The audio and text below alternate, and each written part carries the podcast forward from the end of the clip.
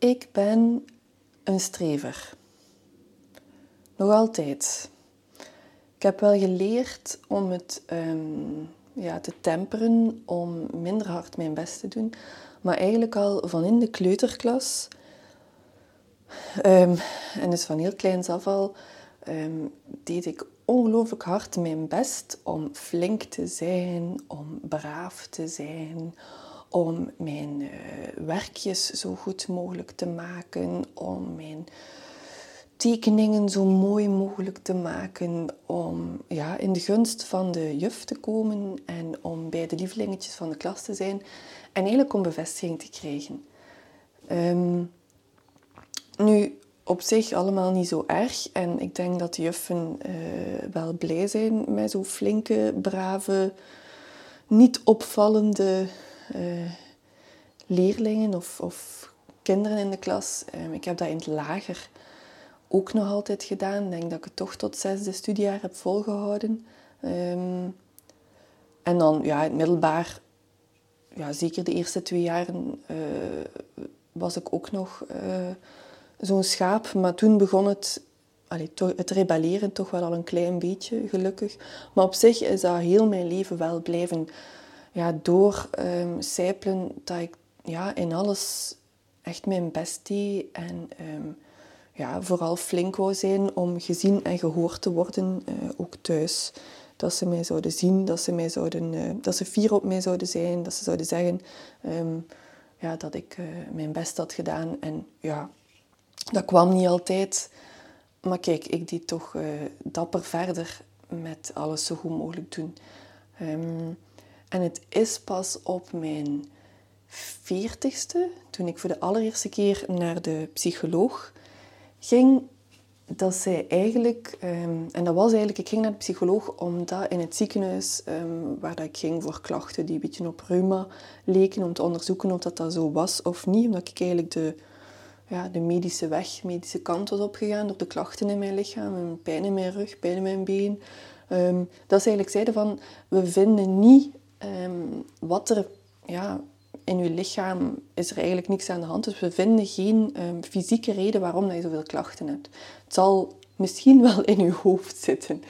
En dan, ja, dat was voor mij de trigger om toch eens uh, te, durven gaan praten met iemand, uh, naar een psycholoog te stappen. En eigenlijk in dat kennismakingsgesprek, want er was een wachtlijst van zes maanden, kwam zij met het, uh, het inzicht eigenlijk van je probeert de perfecte moeder, perfecte dochter, perfecte werknemer, perfecte schoondochter, perfecte partner. Ehm, je probeert in alles het zo goed te doen. Je probeert die ballen allemaal ja, tegelijkertijd in de lucht te houden, nergens fouten te maken, nergens de fouten te maken, nergens voort te zeggen. En je, je bent voor iedereen aan het zorgen, behalve voor jezelf. En daar viel dus voor de eerste keer het woord perfectionisme gelinkt aan mezelf. En ik denk, ik heb het zelf nog gebruikt. Dus ik wist wel al dat ik perfectionistisch was, want ik heb het zelf nog gebruikt in sollicitatiegesprekken. Je kent dat wel als tweesnijdend zwaard van uh, ja, ik ben perfectionistisch en ja, dat is wel vervelend, maar uh, ja, daardoor lever ik natuurlijk wel goed werk. je kent dat wel, dat is zo'n typische uh, die je dan gebruikt, omdat die ook nog positief gedraaid kan worden. Um, maar ja, daar daar viel dat woord en dat kwam echt binnen van oei, ja, shit. En zij gaf een heel mooi beeld um, van je bent eigenlijk ja, in de kern een heel ja, wild veulen, zeg maar. Een, beetje rebels type. Um, heel dartel in de wijk, zie dat voor mij zo precies, dat beeld. Maar op dat wild veulen is een hele strenge ruiter gaan zitten. Omdat je net zo flink, zo braaf, zo je best deed om uh, graag gezien te worden. En dat, is, ja, dat, was wel, dat kwam wel even binnen. Um, maar het was, het was wel een eye-opener. Zeker omdat ik inderdaad aan het sukkelen was met fysieke klachten. Waardoor dat ik ook wel uh, gestopt was met mijn job. En gevoeld had van, oh, als ik dit verder blijf doen, dan ga ik ziek worden. Dus eigenlijk in de richting van burn-out aan het gaan. En zij heeft dat eigenlijk, die psychologe, voor mij daaraan gekoppeld. Dat um, perfectionisme en burn-out eigenlijk ook hand in hand gaan. Net omdat je over je grenzen gaat en dat je helemaal niet goed voor jezelf zorgt, maar eerder de ander zal laten voorgaan. Dus dat heeft mij wel heel veel gebracht. En ik ben dan um, ja, gaan, gaan opzoeken, gaan lezen over perfectionisme. Maar ik heb ook een uh, perfectionisme coach uh, gezocht die mij eigenlijk um, zou kunnen helpen om dat perfectionisme ja, wat meer in balans te brengen met dat wild voelen dat ook nog altijd in mijzelf zit. Um, en ja, dat, ik denk dat dat een traject van zeven uh, sessies was. Ik heb daar wel heel veel aan gehad, maar ik heb ook beseft van dat perfectionisme, dat hoort nu eenmaal bij mij ook een stuk. Dat heeft mij ook veel goede dingen gebracht. Ik heb een aantal diploma's daardoor uh, gehaald, omdat, ja, omdat ik toch volgehouden heb. En, um, en toch ook goed wist hoe dat ik uh, ja, leerkrachten kon manipuleren, zeg maar, door um, ja, te slijmen, zoals dat wij het hier noemen. Uh, door te mouw vegen en te zorgen dat ze mij in een positief daglicht zouden zien. En mij daardoor ook uh, mijn diploma zouden geven in plaats van mij buizen op mijn stage in de lerarenopleiding, omdat ik toch een beetje te rebels was voor het katholiek onderwijs. Um, dus ik heb uiteindelijk wel dat diploma gehaald en dat is dankzij, um, dankzij de perfectionisme. Dus het heeft zeker ook zijn voordelen, maar aan de andere kant doe ik echt wel nu mijn best om meer los te laten, om meer voort te zeggen en om ja, toch mijzelf op de eerste plaats uh, te zetten in mijn leven. Um, ook al ja, zorg ik nog altijd goed voor mijn gezin, maar ik ga meer ja, toch eerst aan mezelf denken en niet altijd mezelf wegcijferen. En ook echt, wat ik geleerd heb, is um, in mijn lichaam proberen voelen van wanneer dat nee is. En wanneer dat ik ja, niet aan de ander um, toch ja moet zeggen, omdat ik altijd wil pleasen, hè, een uh, verschrikkelijke pleaser ben. Maar het is genoeg geweest. Ik mag ook, als ik geen zin heb, mag ik nee zeggen. En ik doe daar niemand kwaad mee. En dat is net hetzelfde in uw job, want... Um, Marcel Hendricks heeft het boek geschreven. Burnout begint in de kleuterklas. En in dat boek gaat het dan, ik kom je heel vaak perfectionisme uh, tegen. Um, en dat zijn allemaal voorbeelden eigenlijk van mensen die over hun grenzen gaan en die het zelf niet zien. Maar dat, dat voor, als je het leest, is gewoon overduidelijk dat die mensen echt niet voor zichzelf opkomen. Uh, eh, super lang doorwerken, elke mail twintig keer lezen voordat ze hem durven versturen. Um, van alles voor iedereen doen, behalve voor zichzelf zorgen.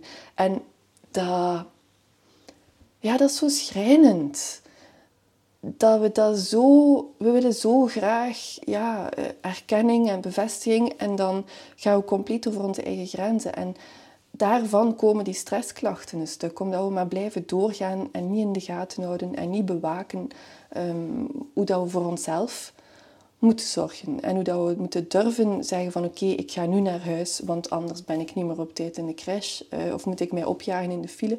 Allemaal dingen die ervoor zorgen dat we eigenlijk in een chronische stress terechtkomen en dat uw lichaam op een bepaald moment zegt van hey hallo, uh, het is genoeg geweest, ik stop hiermee, ik kan het niet meer aan. En dat hij de stekker eruit trekt in uw plaats, want jij bewaakt uw grenzen niet, dus zal uw lichaam dan wel zeggen van stop ja, ik vond dat een enorm interessant en helder inzicht. Dat perfectionisme voor mij um, heel veel deed. Um, waardoor dat ik inderdaad richting burn-out aan het gaan was.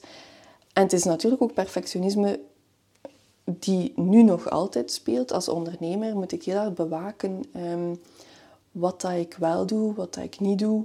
Um, hoe ver dat ik ga in dingen nalezen voordat ik mijn website durf uh, online zetten of blogartikels, dat ze goed genoeg zijn, spellingsfouten er tot in de treuren uithalen. Um, want perfectionisme zorgt heel vaak ook voor, voor uitstelgedrag, omdat je toch denkt van ja, ik ga het toch niet goed genoeg doen, dus dan kan ik het maar beter niet doen. Wat dat gewoon heel erg lastig is en wat dat heel veel energie vraagt van jezelf. Omdat je altijd met die beslissing zit van ga ik het nu doen, ga ik het nu niet doen. Ja, je leeft niet meer echt in nu, je bent de hele tijd bezig met de toekomst. Um, en dat is gewoon lastig.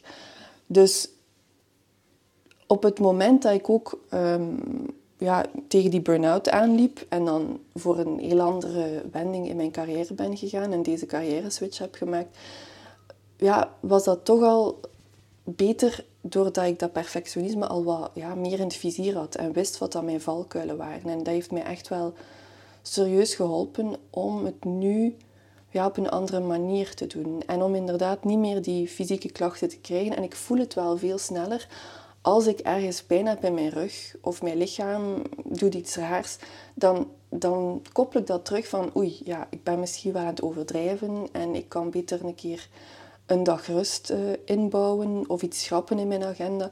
Gewoon omdat ik geleerd heb van de signalen te herkennen.